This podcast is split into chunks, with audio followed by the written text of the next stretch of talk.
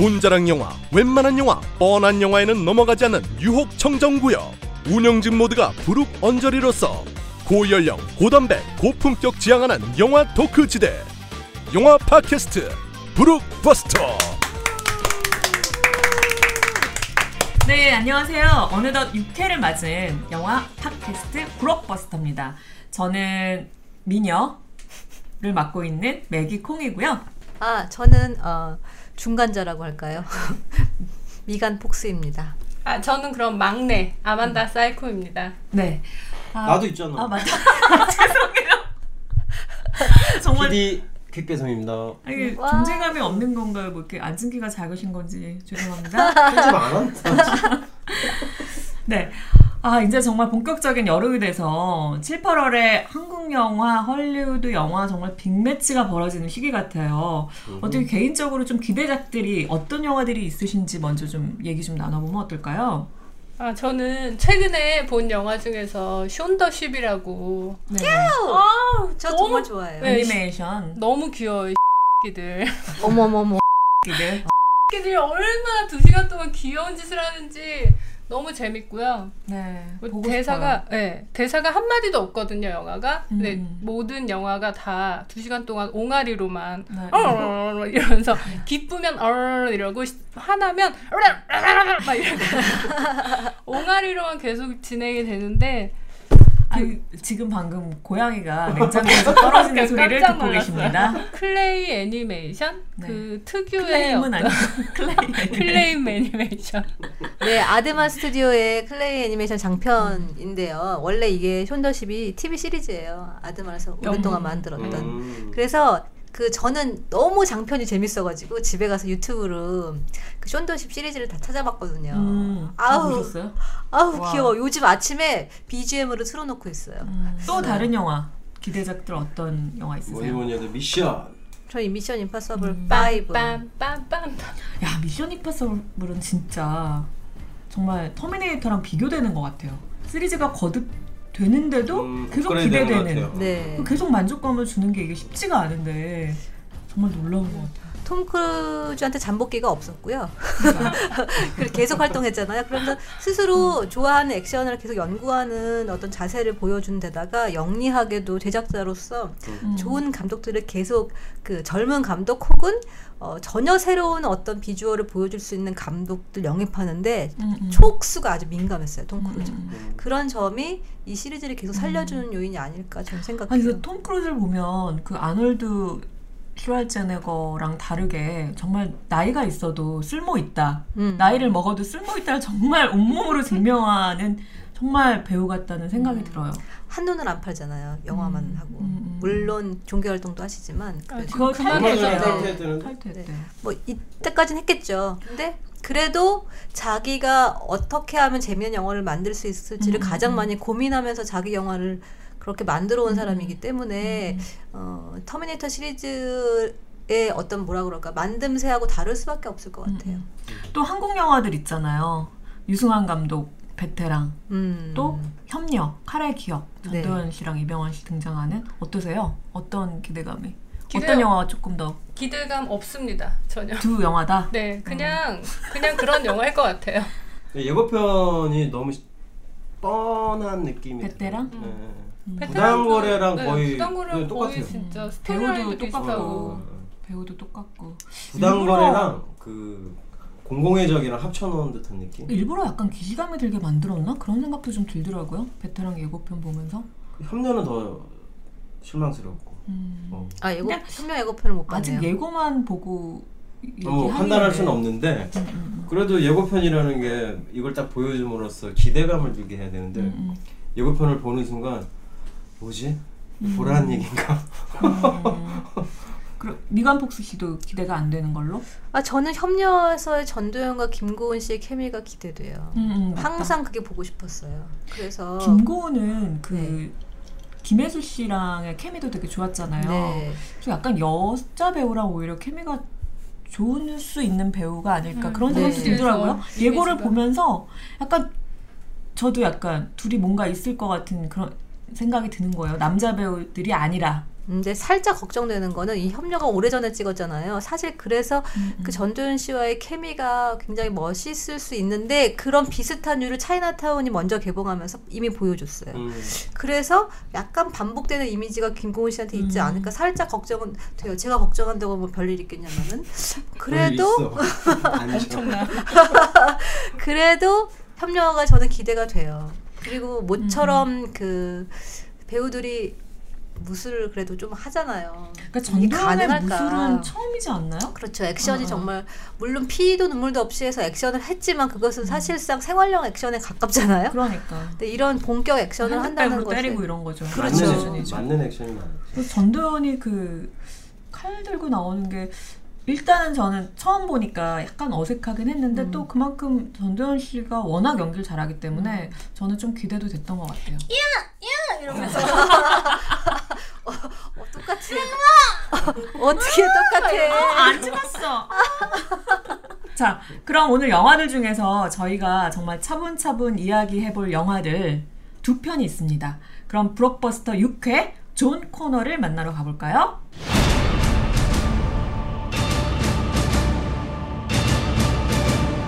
My name is John Connor. 네, 블록버스터가 미는 따끈따끈한 신작 리뷰 코너, 존 코너. 오늘 얘기 나눌 첫 번째 영화는 뭔가요?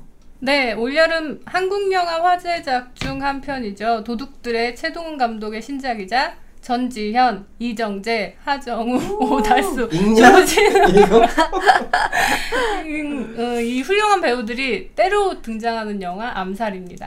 야, 정말 이 영화 드디어 공개됐습니다. 일단 내용부터 소개해 드릴게요. 1933년 대한민국 상해 임시정부에서 경성에 일본 주둔군 사령관과 친일파를 암살하기 위해 암살단을 급하면서 벌어지는 이야기. 이 영화가 사실 줄거리가 그렇게 간단하지가 않아요. 그래서 영화 안 보신 분들이 아무래도 많을 테니까 스포일러가 안 되는 선에서 설명이 조금 필요할 것 같은데요. 미간 씨. 네, 뭐 앞서 살, 살짝 기계 목소리가 소개를 해줬는데. 어, 암살단이 경성에 가게 되면서 이제 작전을 수행하려다가 여러 가지 일이 벌어지고요. 그리고 암살단조차도 누군가에게 암살당할 수 있는 위기의 상황이 벌어집니다. 네, 암살단이 누구 누구죠? 암살단이 어, 독립군 저격수 안호균 전지현 씨가 씨? 연기하고요. 네. 그 다음에 신흥 무관학교 출신의 속사포라는 인물을 조진웅 씨가. 연기하고 네. 폭탄 전문범 황덕삼이라는 캐릭터를 최문 최덕문 씨가 연기를 네. 하시고요. 네. 그리고 이 암살단을 죽이라고 누군가에게 사주를 받아서 암살단을 쫓아오는 두 콤비가 있어요. 두 네. 콤비가 바로 하와이 피스톨이라고 불리는 살인 청부업자 하정우 씨와 어, 그를 이렇게 수발들어주는 영감 오달수 씨입니다. 이두 사람이 음. 하정우를 도련님이라고 부르죠. 네. 그래서 이 두 사람도 경성에 오고 암살단도 네. 경성에 와서 친일파와 그 일본 주둔군 사령관을 암살하기 음, 음. 위한 과정 속에 뭔가 음모와 범죄의 재구성이 펼쳐진다는 그런 얘기죠. 네. 자, 이 정도면 다들 언더스탠드 하셨는지 모르겠네요. 자, 그렇다면 암살을 어떻게들 보셨나요? 좋은 영화였나요? 졸은 영화였나요? 아, 저는 좋았고요. 네. 그 요즘에 보- 한국 영화들이 다 뭔가 막, 막 만들어, 막 만든 분식 이라고 하면 이 영화는 약간 잘 차려진 한정식 같은 느낌? 오. 약간 바란스가 잘 맞았던 것 바란스. 같아요, 영화에. 이어 바란스. 바란스, 도란스. 네. 밸런스가 아주 잘 맞는 그런 영화였던 것 같고 음. 이 연출력 최동훈 감독의 연출력의 내공이 되게 잘 드러난 영화 같은데 음, 음. 최동훈 감독의 전작들 보면 약간 속사포 대사 그 센스 있고 빠른 대사들이 막 쏟아지는 그런 대사발로 되게 유명하잖아요. 근데 네네. 이 영화는 그렇게 그게 약간 저는 그래서 좋았지만 그게 약간 최동훈 감독의 어떤 튀는 부분일 수도 있었는데 그걸 이 영화에서는 좀 일부러 눌렀던 것 같고 음, 사실 그래서 그 대사가 밸런스가 맞았던 것 네, 같아요. 그 대사가 잘하면은 재밌는데 음. 대부분 안 들려요, 잘. 사람들이 음. 그, 그 대사를 잘 소화를 못해서. 음. 그러니까 그럴 바에는 정리를 하는 것도 나쁘진 않은 것 같은데, 말맛을 살리긴 했으니까요, 이번에도. 그래서 뭐. 근데 좀 아쉬웠어요. 음. 더 살았으면 좋았겠다 싶은 아? 네, 그런 좀 네. 평범한 순간들도 있었죠. 물론. 저는 이번이 네. 저도 암살을 음. 좋았던 영화인데요. 저는 이번이 딱 좋았던 것 음. 같아요. 저도 대사가 저는 도둑들 같은 경우 굉장히 산만했다고 생각이 들어서 음. 도둑들 별로 재밌게 안 봤는데 그 나오는 뭐 대사들 관계들 뭐 액션들 막 너무 너무 저는 산만했어요. 그래서 아, 뭐지? 근데 이번에 저는 딱 대사의 양도 음. 딱 좋았고 음, 저는 지- 그 의외로 재밌었어요. 그러니까 기대를 별로 안 하고 가서 봤기 때문에. 그 되게 재미없을 것 같은 분위기를 네. 좀 풍겨요 영화가 보기 전에는 근데 왜냐면 이미지가 그런 것 같아요. 네. 그 한여름에 그 더운 코트들 입고 목에 칭칭 감고 앉아 있는 음, 그 음, 포스터를 보면 아 답답해 살짝 이런 느낌이 좀 들거든요. 근데 가서 보니 액션도 시원하고 전에 들은 바에 의하면 큰 액션이 없어서 지루하다 이런 얘기도 살짝 들었는데 오히려 총기 액션이 드라마하고 굉장히 잘 어우러져서 이유 있는 싸움이 되니까 그게 그냥 괜히 뭐 자랑하려고 액션을 막 넣는 것보다는 훨씬 괜찮았던 것 같아요. 아니 그리고 영화가 되게 길잖아요. 긴데 아주 쫀쫀하게 딱 짜여져 있는 느낌? 체감 그래서- 시간이 좀 짧아요. 네. 그래서 굉장히 긴 거에 비해서는 되게 짧게 느껴지고 다음엔 어떤 이야기일까, 다음엔 어떤 뭐 액션일까가 계속 기대가 되는 그랬던 영화라서 저도 기대 이상이었던 것 같아요. 그래서 어 최동훈 감독님의 뭐 전작들 많잖아요. 뭐 타짜, 어 지금 밖에서 누가 계란이 어. 왔어요. 계란 이 발송하고 가정집에서. 하다 보니까 네. 아, 이런 생활 노이즈는 어떻게 피해갈 수가 없. 괜찮다 뭐. 좋네요. 운치 있고. 뭐 범죄 재구성, 타짜, 전우치, 도둑들 많은데 뭐 그 영화들을 뛰어넘는 막 수작이었다는 아니지만 최동훈 감독님이 보여줄 수 있는 정도의 딱 기대치를 정말 완벽하게 만족시키는 영화? 저는 약간 그 정도였던 것 같아요. 때로 나오는 주인공들을 데리고 하는 그 케이퍼 무비를 여러 편 하시다 보니까 이제는 자- 음, 음, 등장인물을 어떻게 맞아요. 배치하고 구성해야 될지가 약간 이제 뭐라 그럴까 경질하기보다는 굉장히 그런 단련된 것 같아요 그런 방식에 음, 음. 그래서 시나리오를 쓸 때도 이 적재 적소의 인물을 배치하고 그들이 이렇게 소모되지 않도록 그 역할을 부여하는 방법을 터득하신 것 같고 음. 게다가 이제 배우들이 그 부딪힐 때 그들의 그 케미를 잘 알고 있기 때문에 둘씩둘씩 짝지어서 이렇게 붙는 장면이 많잖아요. 음, 음, 음. 전지현 씨와 하정우 씨가 붙거나 하정우 씨와 오달수 씨가 붙거나 아니면 조진웅 씨와 그 최덕문 씨가 붙거나 음. 또 아니면 이정재 씨와 하정우 씨가 붙거나 이런 장면들 투성이지만 그때 잔재미가 발생을 해요. 그러니까 로맨스와 네. 브로맨스의 아주 네. 적절한 그렇죠. 조화. 네. 네, 네. 게다가 그 타짜 때, 그러니까, 그러니까 도둑들 때의 어떤 액션과 그 캐릭터의 개성, 뭐 말만 이런 것보다도 오히려 범죄의 재구성 시절에 그런 그 이야기를 구성하는 매력 맞아요. 이런 것들에 더 좀 집중한 것 같아요 음. 이번에는. 그래서 좀 더 구성력에 네. 집중을 했다. 더 좋아서 그 범죄의 재구성 때 느꼈던 반전의 매력이 이 영화도 좀 있고요. 음, 음. 그리고 저는 사실 시대극이라서 또 관심을 안 가졌는데 그런데 그게. 그렇게 무겁질 않았고 기본적으로 이렇게 너무 애국심을 고취하는 방향으로 가지 않았다는 맞아요. 것도 저도, 좋아요. 저도. 그런데 제가 이 영화를 보면서 의외로 느낀 거는 그 친일의 행각의 뿌리가 얼마나 깊은가 음. 이거를 교훈적으로 말하진 않았지만 음. 캐릭터를 통해서 이렇게 깜빡하게 보여줬다고 음, 생각해요. 음, 음. 그래서 아, 이 조선 노론부터 이어진 이 기득권 세력의 음, 음. 저항은 이때도 저런 식으로 음, 음, 음. 드러나는구나라는 생각을 해서 약간 재밌 그게 좀 흥미로웠어요. 여기가 나름 그 친일파 암살 작전이고 시대극이고 거기 보면은 뭐 그 암살단이 처음에 사진 찍을 때 뭐 대한 독립 만세 뭐 하고 굉장히 어떤 애국심을 자극하는 부분이 있는 듯 하지만 그게 막 뭐 명량이나 연평해전이나 이런 것처럼 노골적이지 않고 네, 촌스럽지 않죠. 네, 노골적이지 않고 되게 은근히 그리고 아주 상큼하게 들어있다고 할까? 음. 약간 그런 느낌이어서 저는 오히려 좋았던 것 같고 근데 문제는 이 친일파가 너무 섹시해요. 큰 문제. 네, 누가 친일파인지는 말할 수 없어요. 네. 그리고 음, 제가 그래서 결론을 내린 것은 뭐 지금 결론 내릴 때는 아니지만 저의 결론은 옛날엔 여름엔 마이클 베이였는데 요즘은 여름엔 최동훈이구나. 언제적 마이클 베이입니까?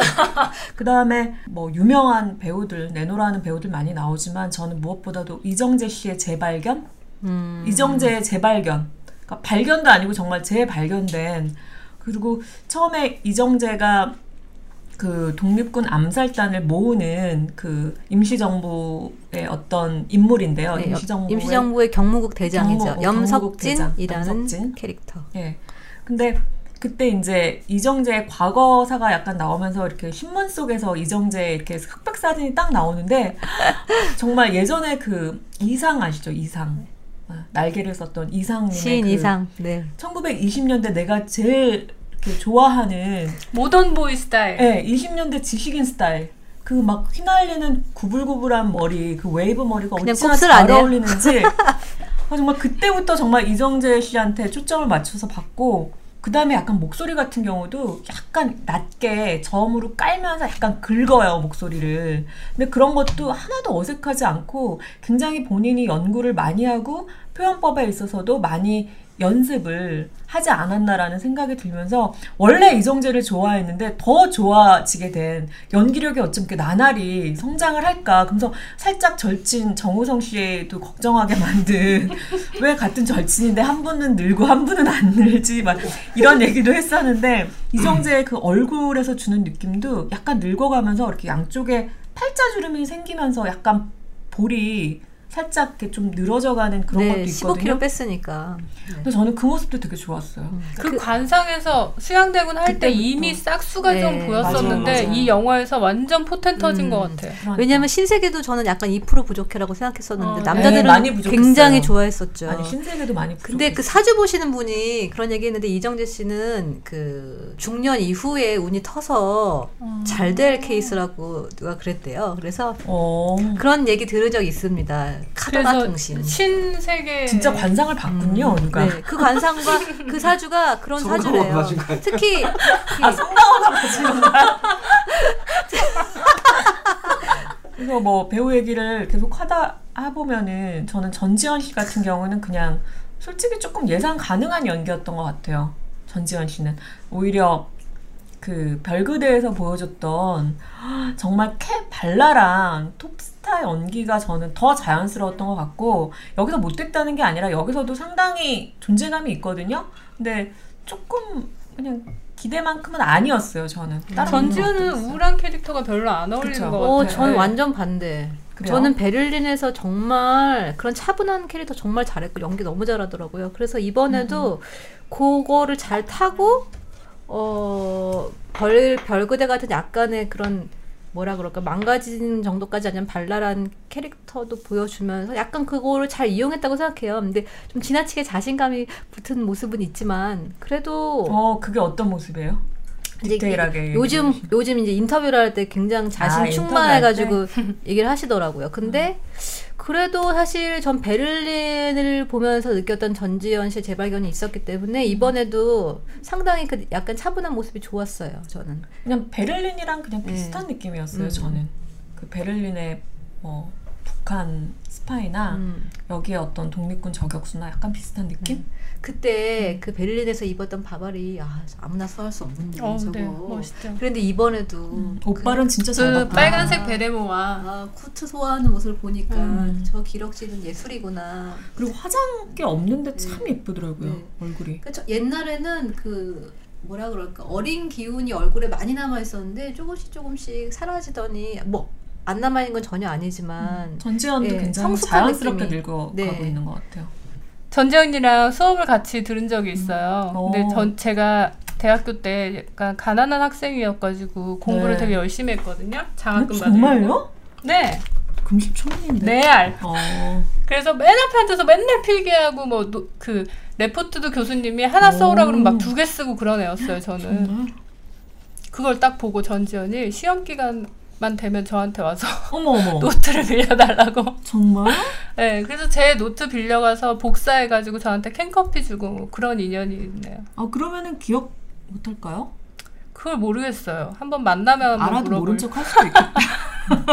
빌렸으니까 제 덕에 뭐 대학교를 졸업했다는 어, 그런 정말 말도 안 되는 어. 소리. 어, 재밌는 인연이 있으셨네요. 음. 음. 그때 그래서 걔가 캔커피를 사주면 제가 선배니까 걔라고 해도 되겠죠? 캔커피를 사주면 그거를 남학생들이 서로 자기 달라고 어, 막 그때 그랬었어요. 이미 활동을 하고 있었나요? 아? 예, 입학했을 때부터 이미 어. 고등학교 때 아, 데뷔했을 맞다, 거예요. 맞다.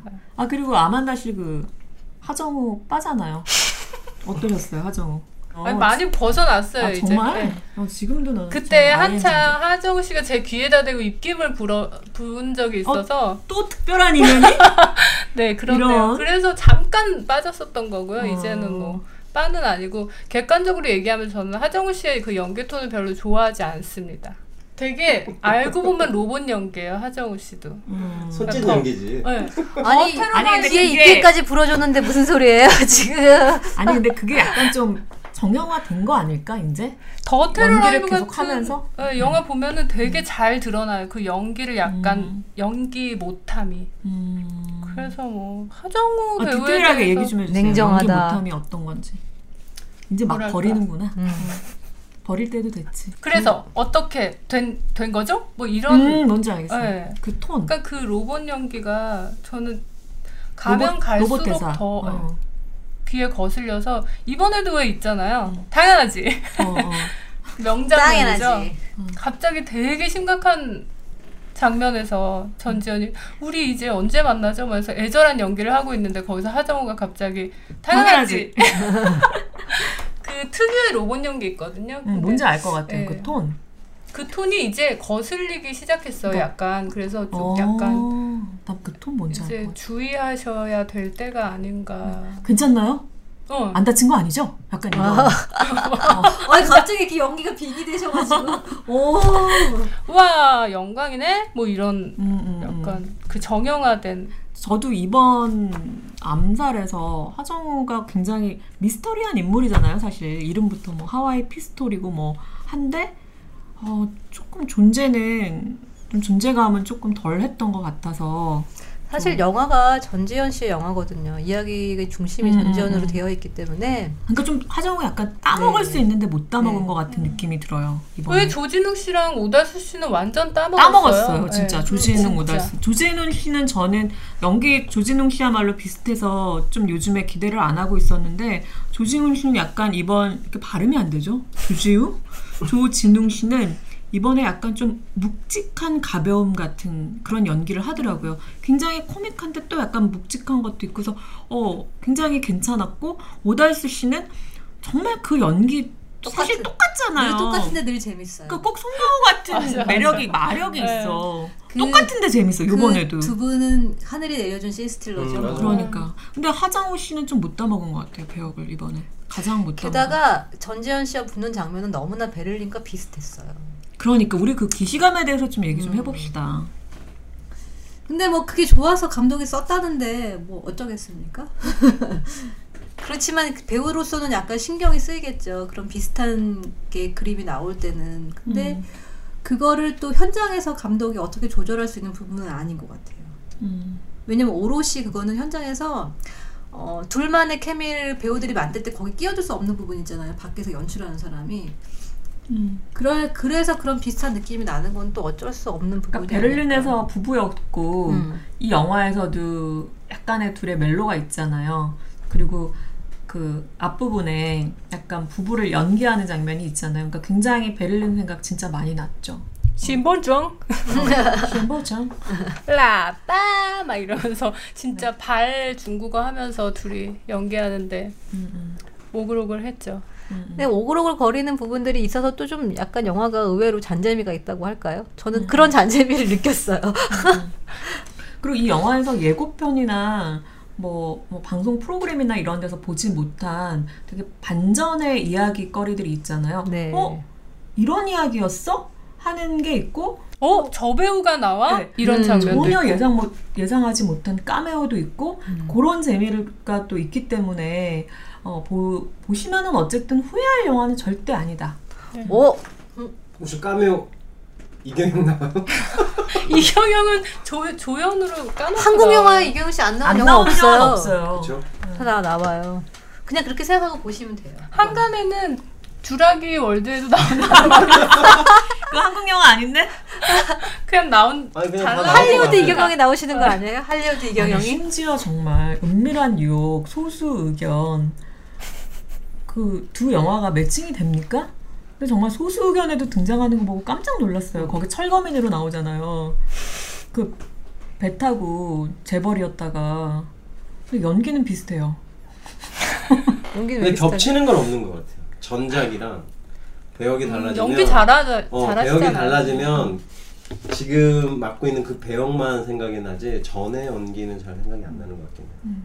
그래서 쓰나? 아니 이제 감독들 사이에 그냥 이경영은 당연히 캐스팅하는 걸로 뭔가 암묵적인 약속이 있지 않을까 싶을 정도로 음, 김치 같은 존재 이제 음. 밥상에서. 음. 음. 어 이경영이 캐스팅이 안 됐었네 그러면서 빨리 캐릭터 하나 더 만들어. 어, 바로 연락해서 어, 이경영 씨 이렇게 하는 게 아닐까 아무튼 이경영 씨 그- 나온다는 얘기. 주력이 너무 전지현 씨가 되게 놀라운 게 그 사격 액- 원래 액션 지현이라는 별명을 지어줬대요 감독이 너무 액션을 잘해서 맞아 맞아 초보처럼 이렇게 막 음. 넘어지기도 해야 되고 하는데 making에 보면 그 장면 있잖아요. 예, 예, 예. 전지현 씨가 이렇게 지붕에 지붕을 막 타고서 도망가는데 거기 와이어를 하는 액션이 있어요. 근데 making 장면에서 너무 잘하는 거예요. 대단히 훌륭하던데. 워낙에 많이 음. 했잖아요 와이어 액션을. 그러니까 최동훈 감독이 밑에서 지현아 너 그렇게 너무 잘하면 NG야.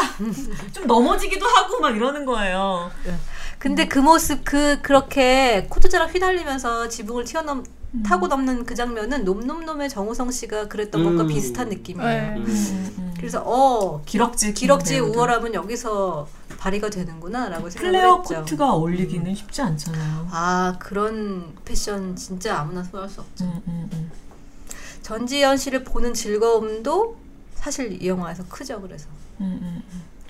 이 영화 터질 것 같아요 이번에 이번에도 네, 그 누가 봐도 재미 없을 수 없는 영화. 음, 음, 뭐 음. 그렇게 대단히 재밌는 영화는 뭐 아닌데 걸작은 아니지만 바란스가 맞다.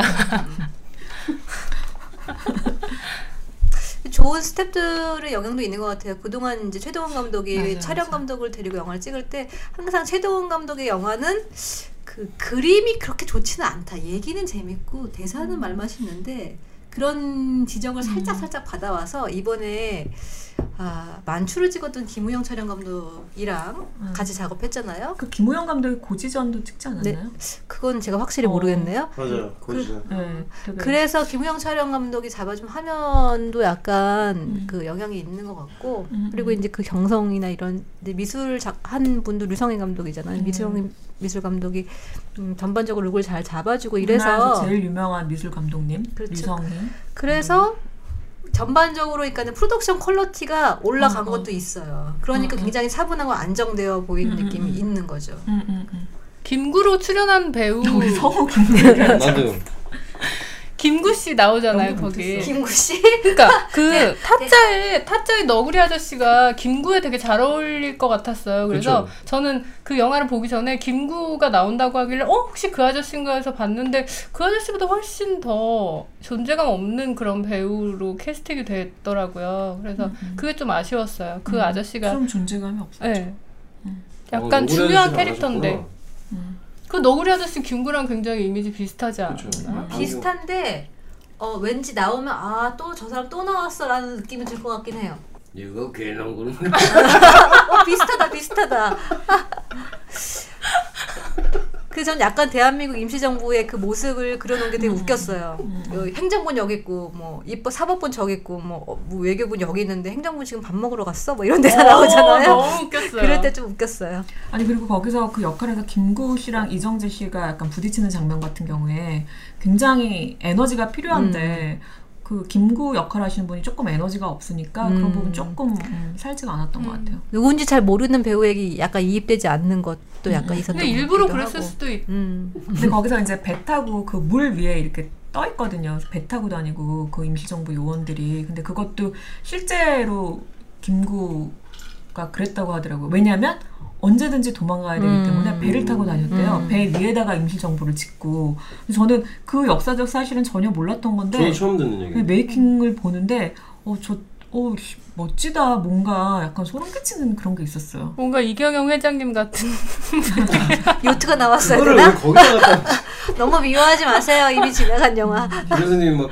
또 피아노? 치고 Goodbye captain. 아, good night captain인가? 근데 이경영 씨 저희 너무 그러지 맙시다. 아니 이경영 씨 잘못은 아니에요. 네, 너무 잘해요. 이경영 씨 오. 팬이에요. 네.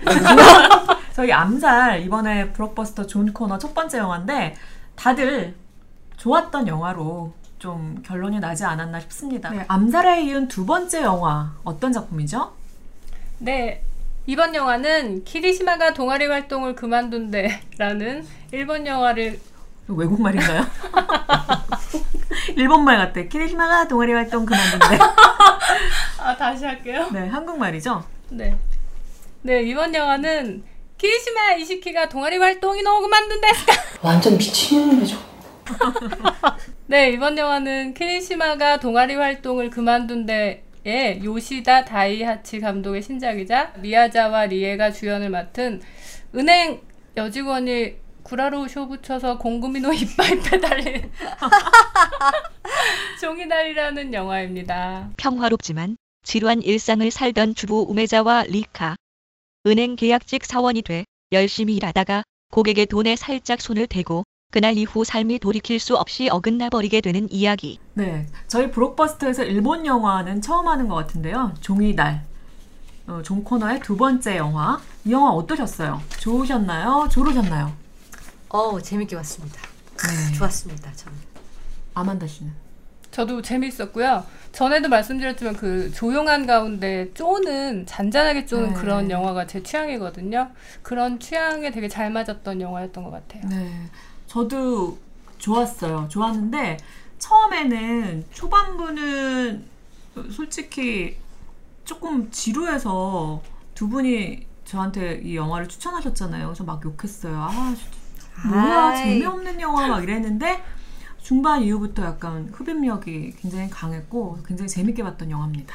이 영화가 원래 원작이 있잖아요. 네. 어, 기쿠다 미스요의 종이달. 네, 굉장히 유명한 네, 원작이죠. 상을 많이 받은 음. 작품이고 그 작가도 받을 만한 상은 다 받은 음, 일본에서 음. 그런 작가잖아요. 그래서 미야베 미유키의 화차와 고백의 작가를 미나토 가나에 고백의 작가 미나토 가나에 이세 하고 이 세 사람이 음. 사실 그 미스터리 스릴러계의 음. 여왕 봉들이신데 그나 그, 근데 기쿠다 미스요의 소설은 잘 소개가 안 됐었거든요. 그래서 음. 이렇게 영화로 만드니까 확실히 차곡차곡 냉정하게 이야기를 달고 가는 솜씨는 원작이 분명히 있었고 음. 그걸 이 키리시바가 동아리 활동 그만둔데 음. 얘 요시다 하치 감독이 자기 색깔로 잘 각색을 했다는 느낌이 들어요. 음. 이분의 그 전작인 키리시마 가 동아리 활동 그만둔 데를 좋아하시는 분들이 상당히 많거든요. 음. 그 네, 저도 좋았어요. 아 정말? 네. 못 봐서 모르겠어요. 잘생긴 청춘. 왜 동아리 활동 그만뒀어요? 안 발르셨네. 아 그게 이 영화의 결론이라서 말씀드릴 수는 없고. 아 와카리마시다. 소데스.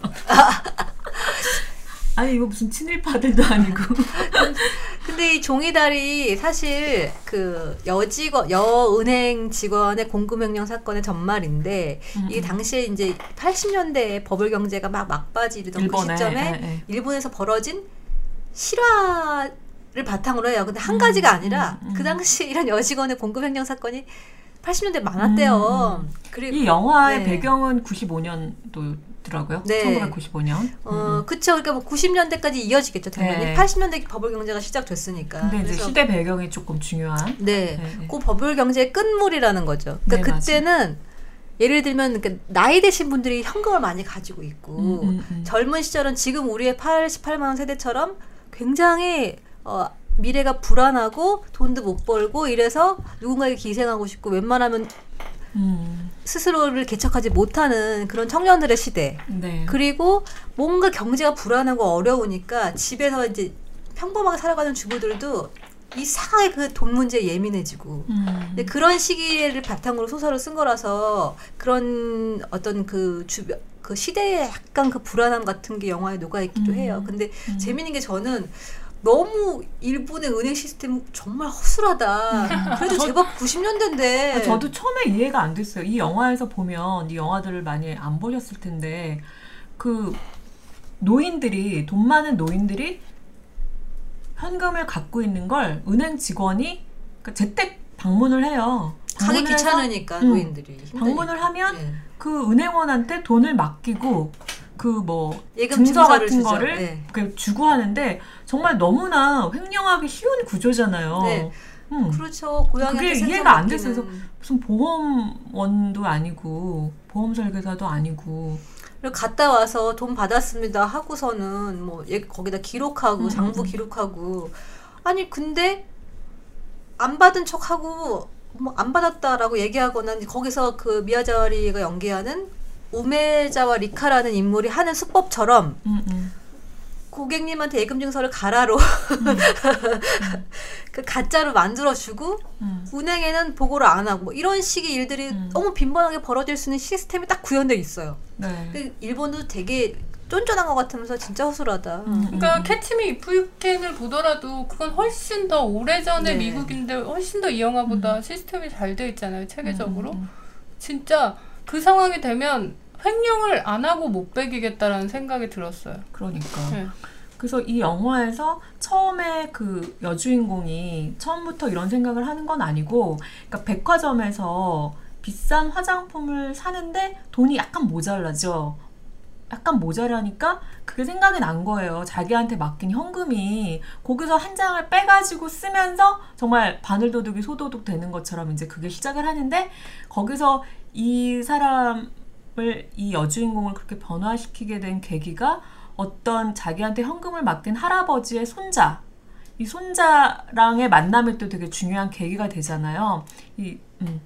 아, 네. 아니, 얘기하셔도 아, 되는데. 그러니까 그 손자가 그 손자를 우연히 만났는데 그 손자가 굉장히 어린 대학생인데 이 아이가 지하철역에서 이 여주인공을 만나서 따라다니기 시작해요. 근데 이 여자가 이 남자애한테 마음을 주게 되고, 그러니까 뭐 육정, 육체적인 정도 쌓아가면서 이 여자의 어떤 공금 횡령은 점점 이렇게 커지는 거죠. 그 액수, 액수가 점점 그러니까 커지고 이제 이런 스토리예요. 예. 다이어트 할 때랑 똑같아요. 그- 네. 이렇게 열심히 절식하다가 밥 한 숟갈 딱 먹는 순간 어, 아 피자 치킨 막 먹게 어. 되거든요. 음. 그런 거랑 약간 비교하면서 음, 스토리를 생각하시면 좋을 것 음. 같아요. 그쵸. 누군가가 그 내 안에 스위치를 건드렸는데 그게 돈인 젊은 거죠. 저- 거죠. 돈과 젊은 남자죠. 네. 왜냐하면, 그러니까 여기서 그 여, 그녀의 배경이 중요한 게 남편하고 결혼해서 살고 있는데 둘 다 신용카드를 안 쓰고 현금을 쓰길 좋아하는 부부고 아이가 없어요.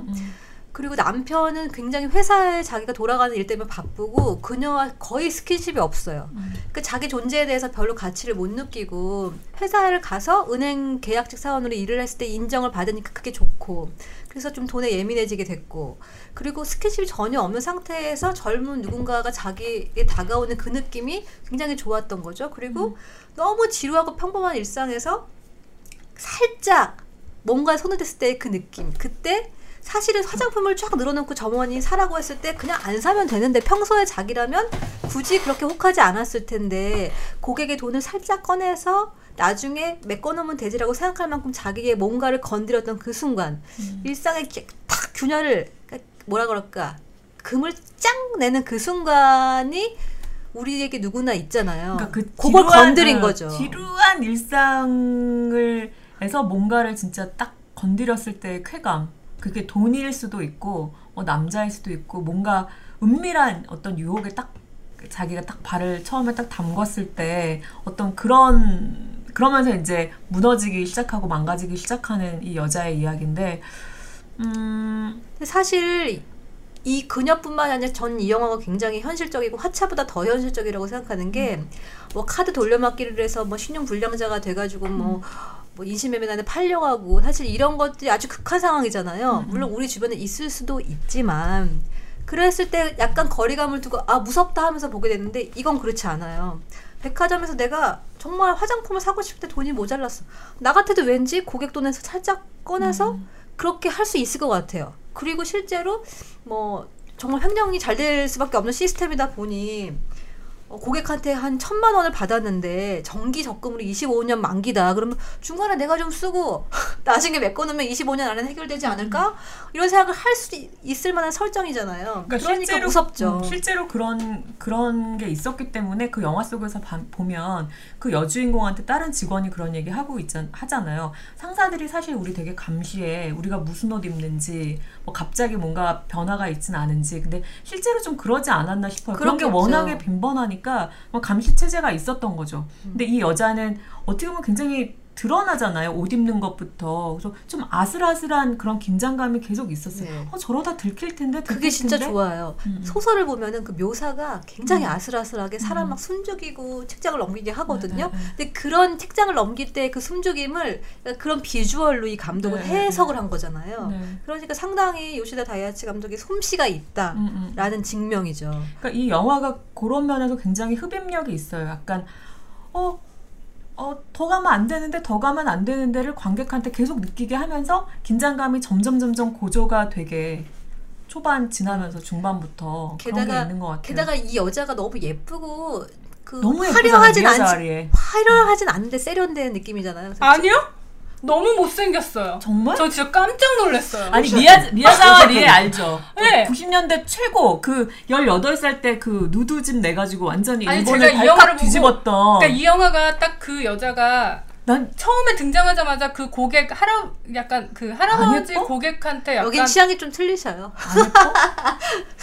그 예쁘다는 설정으로 나오잖아요. 처음에 할아버지가 이렇게 훑어보고 막 그 직장 상사도 음. 야 그래 너 정도 되니까 이렇게 실적이 오르는구나 막 이런 얘기를 음. 하고 근데 저는 제가 영화를 잘못 이해하고 있나라는 생각이 들었어요. 그 여자가 예쁜 여자라는 설정을라는 걸 전혀 어, 상상? 못하고. 예. 어. 그건 보기에 따라 다른 것 저희 같아요, 약간 진짜. 미야자와 리에 대한 약간 향수가 있어서 그런지 저는 너무 그 예, 어, 어렸을 때 그 예쁜 게 계속 기억이 나고 그래서 저는 그 설정이 굉장히 다가왔는데 어, 저도 외모, 다가- 외모 지상주의적인 네, 남자한테는 너무 과대하게 예쁜데?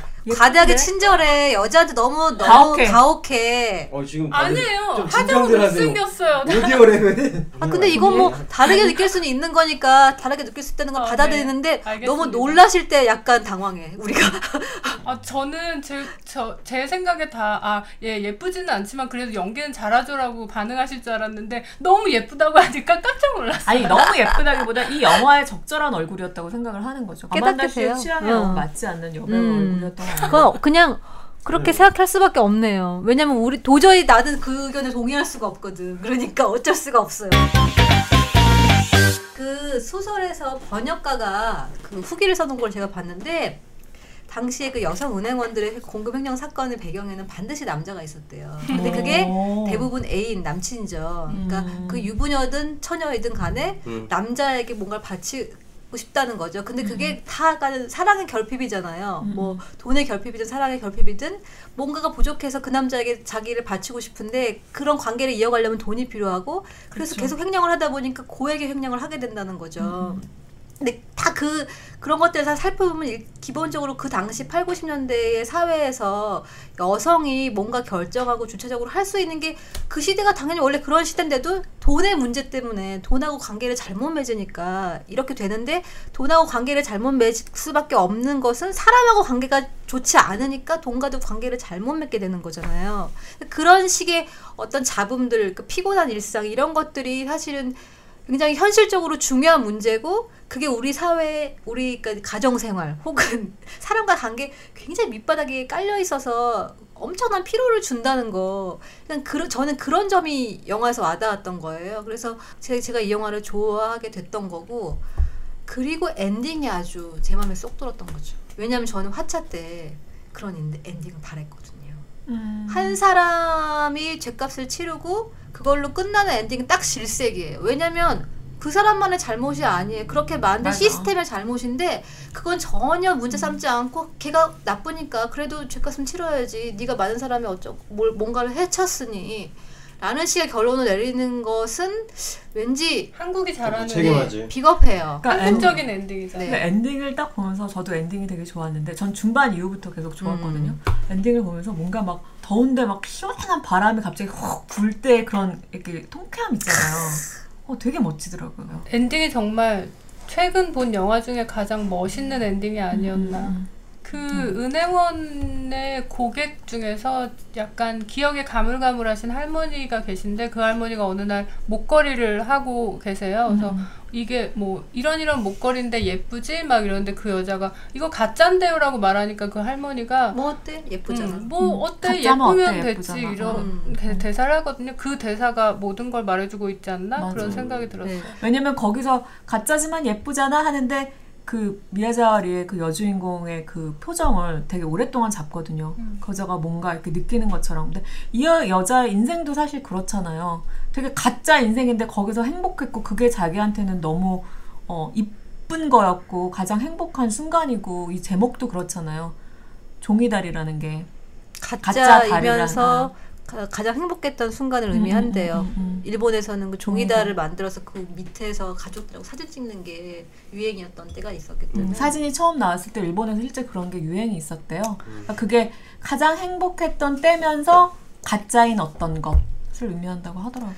근데 저는 사랑이나 뭐 그런 그런 뭐 아름다운 감정보다는 자신이 주체적으로 뭔가를 하지 못했던 자기를 다 가두고 있던 울타리를 뭔가 벗어버렸다라는 생각에서 주는 만족감 아주 설명할 수 없을 만큼의 기묘한 만족감이 이 여자를 움직이게 했다고 생각해요.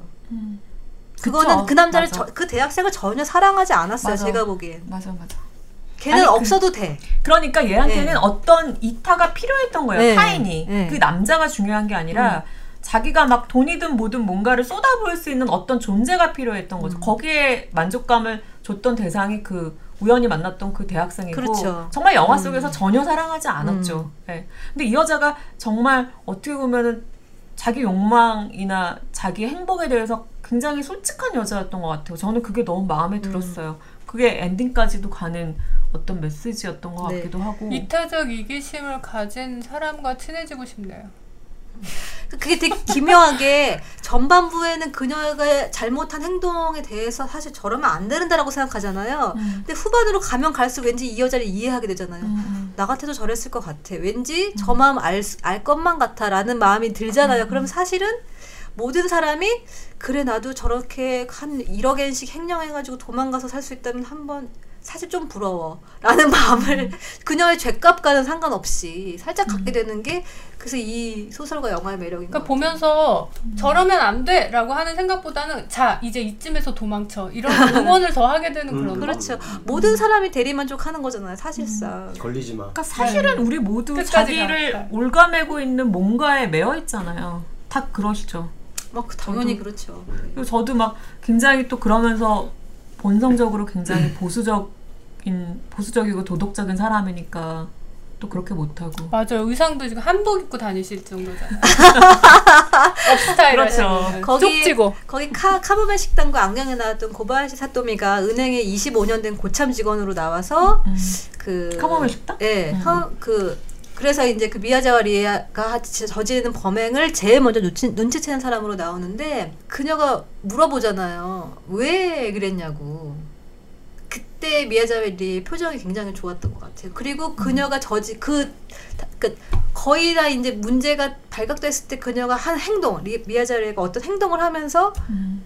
음, 액션을 벌이잖아요. 근데 네. 그때 그 미야자리를 보는 그 고바야시 사토미 그 25년 된 그 음. 정말 성실하게 출퇴근하면서 은행에서 자기 자리를 맡았으나 비두컷하고. 네 그랬으나 언젠가는 그 자리에서 밀려나야 될 여, 여자 은행원의 그 표정 음, 음. 그게 정말 우리의 표정인 거죠. 맞아. 그 스미상? 스미상이 그 버섯머리를 한 이유가 있어요. 아 스미상이 고바야시 사토미죠. 맞아 네. 맞아. 평생. 평생 그 은행에 기생하면서 버섯처럼 자란 거지 25년 동안. 그래서 비두컷을 하지 않았나? 오 새로운 해석이다. 나는 정말 왜 늙으면 쓸모 없어지는 거야? 나 너무 슬퍼. 근데 또 재밌는 게아 진짜. 그렇게 자기 쓸모 있으면 증명하세요. 쓸모 있으면 증명했는데 네, 차이나타운으로 여자 가겠어. 여자라는 이유로 자리에서 이렇게 제껴지잖아요. 근데 수많은 여자들에게 발목을 잡고 있는 것 중에 하나가 뭐냐면 완벽주의예요. 나는 사람들이 나를 어떻게 생각하든 난 열심히 일해서 완벽하게 일 처리를 할 거야. 근데 그게 많은 여자들, 특히 프로페셔널 여자들의 발목을 잡아요. 남자들은 안 그러거든요. 그래서 저는 그 스미상을 보면서 되게 안타까웠고 한편으로는 그렇게 생각하면서 열심히 살았는데 결국은 한순간에 한 큐에 제껴지게. 되는 그런 존재가 된다는 게 정말 열이 받았어요. 오히려 근데 그 그게 현실이라는. 음, 그래서 약간 빈틈을 주면서 창구 음. 창구에 있던 그 직원처럼 빈틈이 있고 뭐 실수도 자주 하는데 발랄하고 이런 그런 지, 여직원들이 더 남자 직원들의 보호를 받으면서 결국 뭐 그 여자 개인적인 인생은 모르겠지만 아무튼 해피 엔딩으로 이렇게 잘 인생이 풀리는 것처럼 나오잖아요. 그러니까요. 그러니까 완벽해. 나는 열심히 일해야 돼. 이게 정, 그게 진짜. 발목을 잡는다니까 여자들의 발목을 아니 잡아요. 그 위대한 개츠비에 그 데이지가 했던 대사 중에 그런 대사가 있어요. 여자가 행복하려면 아름다운 바보가 돼야 된다고. 전 그게 정말 제 인생의 명대사거든요. 어 아름다운 바보가 그러니까 아름답지도 않- 여자가 바보면 행복해요. 음 그건 그래요. 진짜. 그건 그래요. 적당히 멍청하면 음. 행복하다니까요. 근데 저그 말 그 말 이해할 행복합니다. 그말 동의할 수 있어요. 기쁨이 지금 저는 영화는 안 봤는데 지금 나누는 이야기들을 종합해 보면 이거는 자존감에 대한 이야기인 것 같아요. 맞기도 해요. 네. 저는 그런 생각이 음. 들어요. 나의 자존감을 무엇으로 증명할 수 있을까? 그러니까 불행은 타인을 바라보면서 생겨나는 거잖아요. 음, 주인공도 그렇고 주인공의 선배도 그렇고 타인으로부터 자기를 맞춰 나가면서 불행해진 사람들이라는 생각이 드는 거죠. 여기까지 조금 마무리를 해보고 한 줄평 한번 해볼까요? 종이달? 저는 영화의 제목으로 삼행시를 한번 지어보겠습니다. 좋아요. 종! 자, 운을 좀 띄워주세요. 벌써 띄웠어요. 종. 아 맞아. 종이돈 이, 이빨 챙겨서 달. 달아나다 쇼부데스 뭐? 뭐? 달아나다 쇼부데스 달아나다가 뭐야? 아, 달아나다. 어, 죄송해요. 달아나다 쇼. 달아나다라는 가 히라카나나 어, 어, 어. 가타카나인 줄 어, 아셨구나. 어, 어.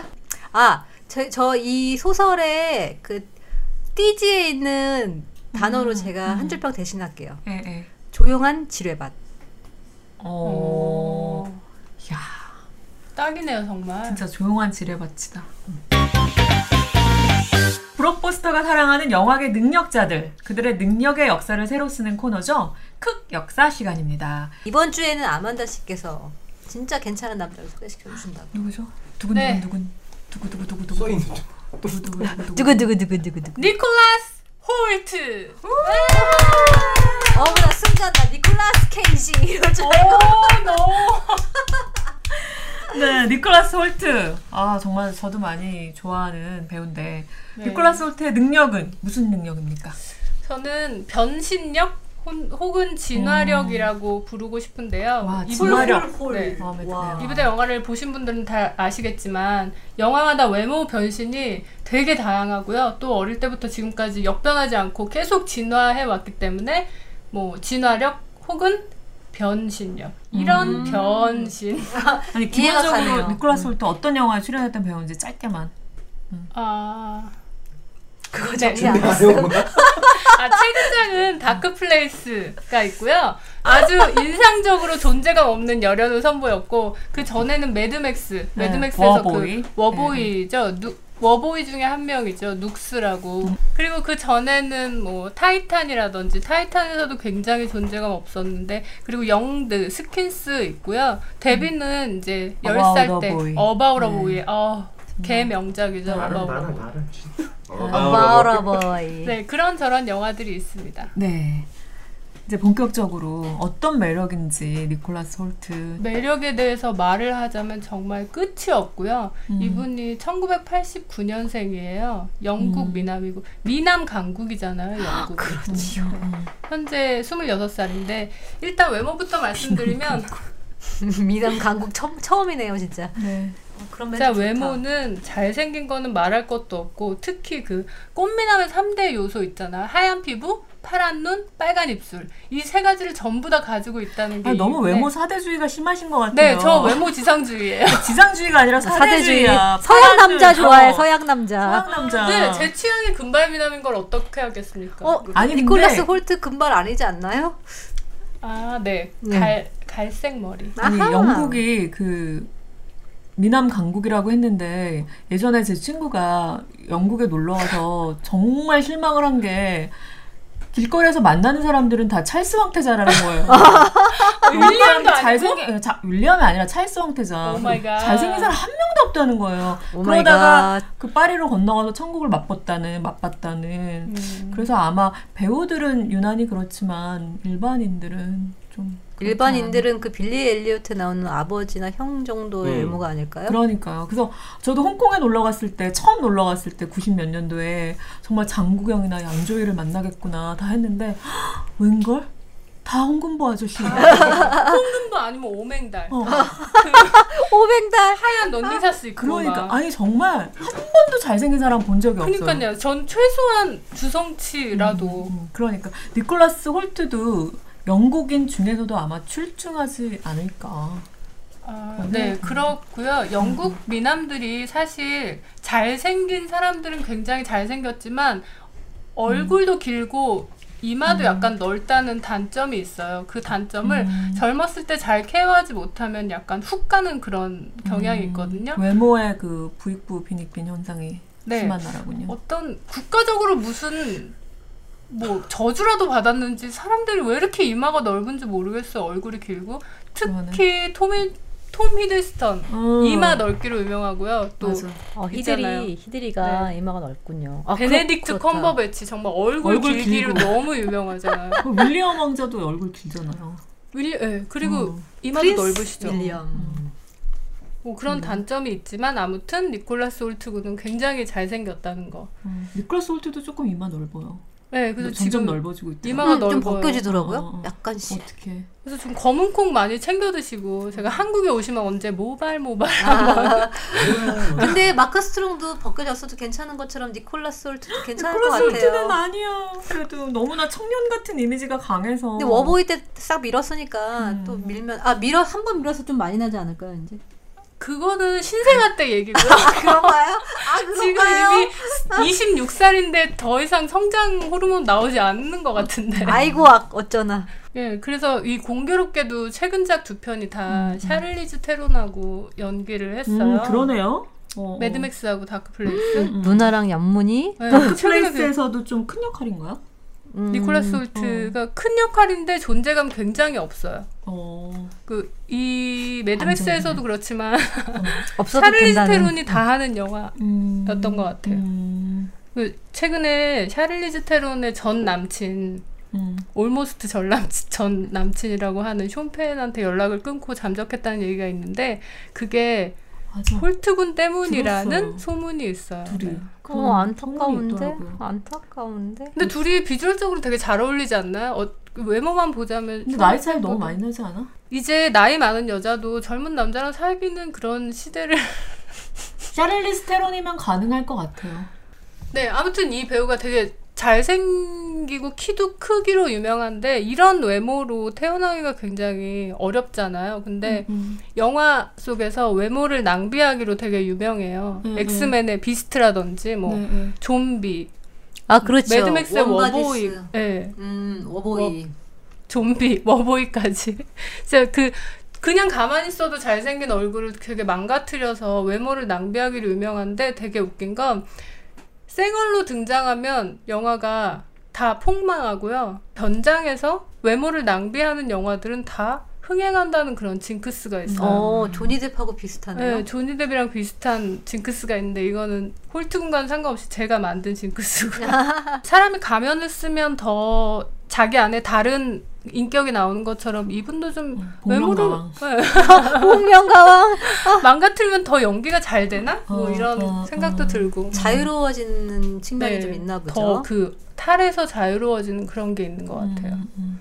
근데 어, 어떨 때는 조금 아쉬울 때도 있어요. 너무너무 잘생겼기 때문에 그 싱글맨 싱글맨 그거- 같은 네. 영화는 진짜 거기서 진짜 그 영국 그 미남 배우들 둘이 콜린 퍼스와 카탈로그에 나오는 모델처럼 음. 앉아가지고 그리고 와. 둘이 막 미묘한 눈빛을 주고받을 때 정말 네. 그 파란 눈이 진짜 너무 아름답잖아요. 그 그리고 그 감독 톰 포드 감독이 음. 너무 카탈로그처럼 맞아, 찍었잖아요. 맞아. 패션 카탈로그처럼 네. 찍었는데 뭐 그런 것처럼 어떨 때는 조금 아쉬운 게 아, 저 잘생긴 얼굴 진짜 제대로 된 얼굴 보고 싶다. 솔직히 워보이 보면서도 네. 좀 그런 마음도 좀 있었거든요. 이제 좀 이제 좀 예쁘게 좀 하고 나와봐 막 이런 거. 그래서 예쁘게 하고 다크 플레이스에서 음, 나왔는데 음, 음. 샤를리즈 테론이 너무 잡아먹어서 존재감이 너무 없었던 게 좀 안타깝고 음, 어떠셨어요 역시. 다크 플레이스? 저는 역시- 진짜 스- 심심했어요 좀. 음, 그게 길리안 플린 원작은 되게 재밌었을 것 같아요. 전 원작 안 읽었지만 원래 그 나를 나를 찾아줘의 찾아줘. 작- 원작자니까 워낙 재밌잖아요. 근데 시- 샤를리즈 테론이 현재 사는 삶의 모습이 되게 재밌었거든요. 그러니까 옛날 그 살인 사건의 희생자인데 아, 사람들이 그다 설정은 되게 네. 신선했던 것 같아. 사람들이 막 다 도와줘가지고 그걸로 그냥 아무 일도 안 하고 백수인데 자기 인생 팔아먹고 그렇게 그 책도 내고 막 이러면서 그런 인세 받아 살고 각- 전국 각지에서 모여든 성금으로 살고 이래서 그때까지 크네 뭐 이런 설정으로 나와서 굉장히 리얼한 현실적인 약간 그런 부분이 있는데 거기에 이제 니콜라스 홀트가 돈을 줄 테니 우리한테 와서 어, 모임에 와달라 하고 샤를리즈 테론을 꼬시는 내용이었거든요. 그러다가 이제 샤를리즈 테론이 자신이 알고 있던 자신의 과거의 그 일가족 살인 사건이 상당히 진실과 다른 것을 자기가 알고 있었다. 뭔가 굉장히 큰 왜곡이 있었다라는 걸 이제 깨닫는 과정인데 니콜라스 홀트가 뭔가 역할을 막 해줘야 될 것처럼 처음엔 나왔는데 어느 점점점. 순간 점점점 없어지고 소실점으로 네. 빨려 들어가는. 음. 저 멀리 원근감이 막 생기면서 화면 안에서 사라져요. 좀 못 만들었구나. 네. 어. 네, 좀 그런 것도 있어. 영화가 밋밋해요. 그러니까 나는 그 엔딩 이 오기 전에 상황에서 약간 중요한 역할을 또 해요. 한 번 하는데 그것도 너무 음. 그 자- 상황 자체가 살지 않은. 그러니까 미스터리가 너무 맥없이 풀려. 음. 음. 아 왠지 어 그냥 이렇게 끝나버린 거야? 그럼 다, 다 풀린 거야? 막 이런 기분이 들어요. 그런데 거기 니콜라스 홀트가 별로 그러니까 일조를 못해요. 그, 해, 그 사건을 해결하는데 일조를 못하고 그냥 뭔가 샤를리즈 테론을 도와주기만 해요. 그냥 정말 생얼로 나오면 안 되나 보다. 네, 뭔가 힘이 빠져 있어요. 자기 생얼로 나오면 뭔가 힘이 빠져 있고 그 좀비 분장했을 때도 왜막 응, 하기만 해도 너무 존재감이 있었잖아요. 아, 아. 네, 그래서 갑자기 할 얘기 없죠. 이게 매가리가 없어. 아니 근데 내가 분장을 하고 좀비 분장을 아니 근데 니콜라스 홀트가 워낙 키가 크고 호리호리하잖아요 체격이. 그래서 네. 사실은 좀 강한 스타일이 아니에요 음, 좀 이미지가. 그 매력이 스킨스. 보셨죠? 네, 아, 스킨스 너무 어, 좋죠. 거기 보면은 진짜 그 존재 자체가 약간 몽환적이잖아요. 그런 매력이 있는 친구라서 이렇게 어떤 영화에 딱 들어가 있을 때 막 존재감이 막 강렬한 막 카리스마가 있거나 이런 건 아닌 것 같아요. 그래서 조금 스킨스가 되게 리즈 시절이었던 것 같고 너무 예뻤죠, 근데 진짜. 미국 영화에 와서는 스킨스에서 있었던 그런 캐릭터가 잘 살지 않는 것 음. 같아요 미국 영화에서는 근데 About a Boy 때가 그래서 가장 강렬하지 않았나 생얼로 나온 영화 중에서는 와. About a Boy에서가 가장 강렬하지 않았나 아직 완성되지 않았을 때 음. 네. 근데 앞으로 이렇게 좀 더럽게 망가지고 막 이런 거가 아니라 되게 멋있게 그막그 뭐라 그럴까 남봉꾼의 기질을 막 발휘하면서 나쁜 남자로 약간 변신해야지 좀 잘 될 것 같아요. 그죠 약간. 너무 이 영국 신사의 느낌이 있어요 그러니까 애가- 너무 착해요 애가라고 해서 미안해 애야. 근데 그러니까 그 나이 때 음, 굉장히 신선 보여서 신선한데 착한데 착한 매력을 그 멋지게 활용하는 게 아니라 약간 그냥 너무 평범하게 영화에서 활용해요 착한 매력을. 음. 그러니까 나는 약간 그 콜린 퍼스처럼 자랐으면 좋겠다는 그런 거. 그쵸, 그쵸. 약간 신사의 매력을 잃지 않으면서 남자의 매력도 있는 그 니콜라스 홀트가 약간 악인의 연기를 하기에는 이 친구 눈이 너무 선하고 맞아요 네. 깊이가 아주 네. 저도 사이코 같은 걸 하는 걸 바라진 않아요. 음. 근데 사실 양, 양면성 있는 역할은 좀 했으면 좋겠어요. 음. 이 홀트군이 얼마나 착하냐면 인터넷에 찾아보면 성격 파악까지 잘생긴 거, 착한 거. 그, 그 잘생겨서 착하다고 하는 건지도 몰라요. 아니 그게 아니라 거야. 제가 지금 증명할게요. 팬들이 이 니콜라스 홀트한테 받은 친필 편지를 되게 많이 올렸어요. 다른 헐리우드 스타들과는 달리 팬들한테 그렇게 친필 편지를 하나하나 오. 답장해주기 좋아하고 그리고 얼마 전에 그 전 여친이었던 제니퍼 로렌스가 아카데미 시상식에서 삐끗했을 때도 이렇게 네. 자, 딱 어, 그거 음, 맞아요. 예, 받쳐줬잖아요. 그런 완전 것도 신사. 네 저라면은 그냥 일행이 아닌 척 했을 것 같은데 음. 너무 그 착한 손과 이런 것들이 너무 매력을 더하지 않나. 음, 음, 홀트군의 매력을 더하지 않나. 음. 이 홀트군이 어바우더 보이로 데뷔한 게 아니라 세 살 때 엄마랑 연극을 보러 갔다가 그 객석에 앉아 있다가 감독의 오. 눈에 띄어서 그, 그래서 연극을 이제 시작하고 세살 때요? 네, 세 살 때. 옹알이 할 때? 옹알이 할 때? 보통 배우들은 무대 위에 서 있, 옹알이. 대사 옹알이, 옹알옹알. 무대 위에 서 있어도 눈에 띄기가 쉽지 않은데 오. 객석에서 눈에 띈다니 정말 태어날 때부터 난 놈이 아니었나 그런 음. 생각이 그때 또 들고 보네. 그러네요. 그리고 심지어 10살 때는 무슨 commercial film 같은 데서 소녀를 연기하기도 했어요. 헐. 얼마나 그 영국에 예쁜 어. 소녀들 많잖아요. 그 소녀들보다 더 예쁘니까 완전 어울렸을 것 음. 같아요. 네, 어. 그 빨간 입술과 파란 눈이 얼마나 예뻤을까. 라는 생각이 들고요. 이 고모 할머니도 배우셨어요. 영국에서 되게 고모 유명한 할머니? 음. 고모 이름이 안나 니글이라고 음, 음. 니글 니글 니글 니글. 니글 니글. 되게 유명한 국민 배우셨다고 하더라고요. 아 영국에서요? 그렇, 네. 그런가요? 어. 어. 고모 할머니 그래서 그 혈통을 이어받아서 어떤 그. 네, 끼라든지 이런 음. 걸 다 물려받지 않았나. 아, 콩 심은데 콩 났구나. 치. 그러니까. 그래서 뭐 다크 플레이스 외에도 개봉을 앞둔 영화들도 꽤 있고 그래서 아- 앞으로 한동안은 엑스맨 나오죠. 아, 네, 엑스맨. 아포칼립소? 아, 음, 아포칼립스. 아포칼립스 아포칼립소는 뭔가요? 아포칼립스. 에스프레소와 조인가요? 아 그리고 이 홀트군이 제, 터미네이터 제네시스의 원래 카일 리스 역이었대요. 그리고 존 코너가 톰 하디였다는 거예요. 그러니까 지 오늘날 이 터미네이터가 이 지경이 된 게 다 매드맥스 탓이라는 홀트군이 했으면 얼마나 그 영화가 아름다웠을까. 그 여배우가 존 코너와 참 카일 리스 아쉬워요. 근데 그런 각본으로는 진짜 아, 아 그런가요? 둘 다 망가졌을 수도 있을 것 같아요. 그래도 그 배우들이 톰 하디와 니콜라스 홀트가 있었다면 그래도 지금 같지는 않았을 거라는 기대가 좀 되면서 그냥 작은 애들의 그냥 바램이었겠죠. 캐스팅 디렉터들이. 그치? 아니 실 음. 어. 모든 영화 만들 때 그렇다며. 누가 될 뻔했다. 어, 1순위는 뭐 다 하정우, 이정재, 전지현이라며.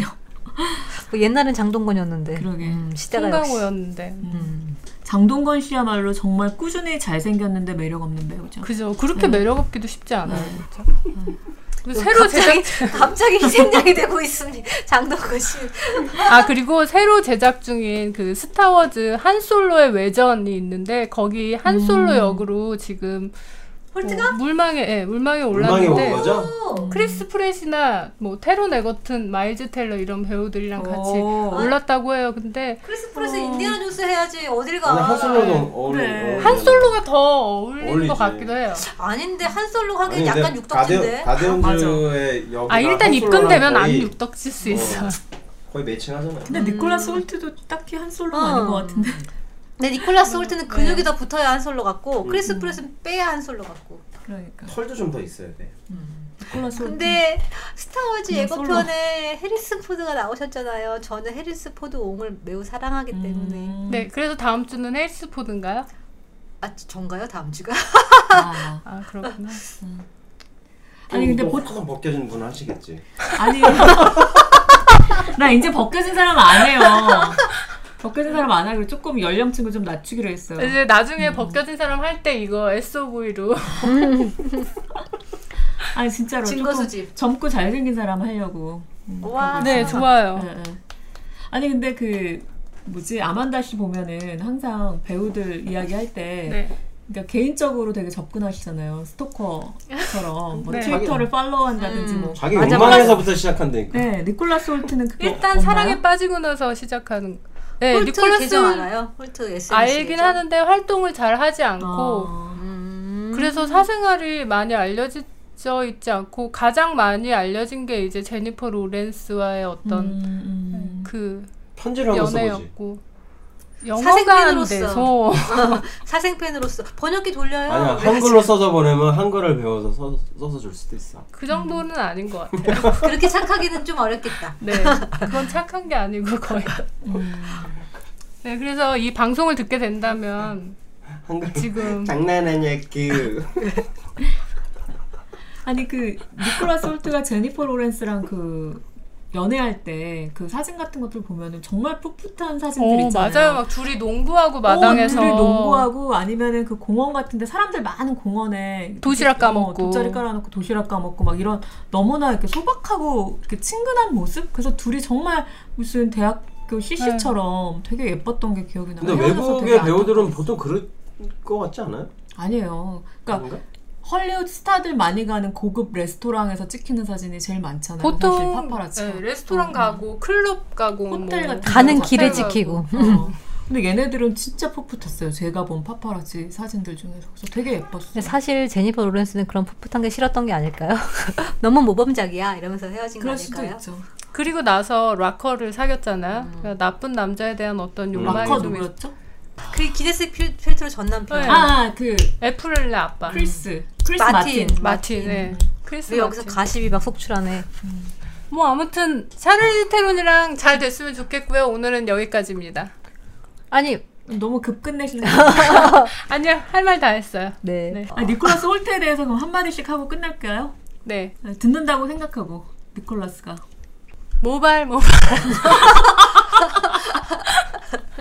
검은콩 많이 챙겨 드시고 이 방송을 듣게 된다면 샤를리즈 테론이랑 지금 어떤 사이인지 저한테만 슬쩍 연락해서 좀 알려줬으면 좋겠네요. 어, 정말 잘 크길 바래요. 누나가 응원할게. 네. 아무튼 잘 되길 바랍니다. 네, 오늘 브록버스터 6회 정말 또 알찬 시간이었던 것 같습니다. 네, 더위 먹지 말고 우리 다들 잘 지내고요. 건강하게. 다음에 다시 만나요. 안녕. 이기적인 품질, 어 맛있어. 이기적인 퀄리티. 너무 맛있어. 입소문으로만 판매되는 셀피시 더치 커피가 온다. 아, 너무 맛있어. This summer coming soon. 미친 연기력으로 미친 놈을 연기한다. 아만다 사이코가 사랑하는 자비에 돌란의 신작. 엘리펀트 송! 6월 대개봉 봉봉봉. 가까운 상영관을 찾아주세요. 방문자 수 기록 연일 갱신. 서로 이웃 신청이 넘쳐나는 파워 블로거 광년이의 내년 인기 블로그 적통사고 다발구역 영화로움! 또올 것들 있네.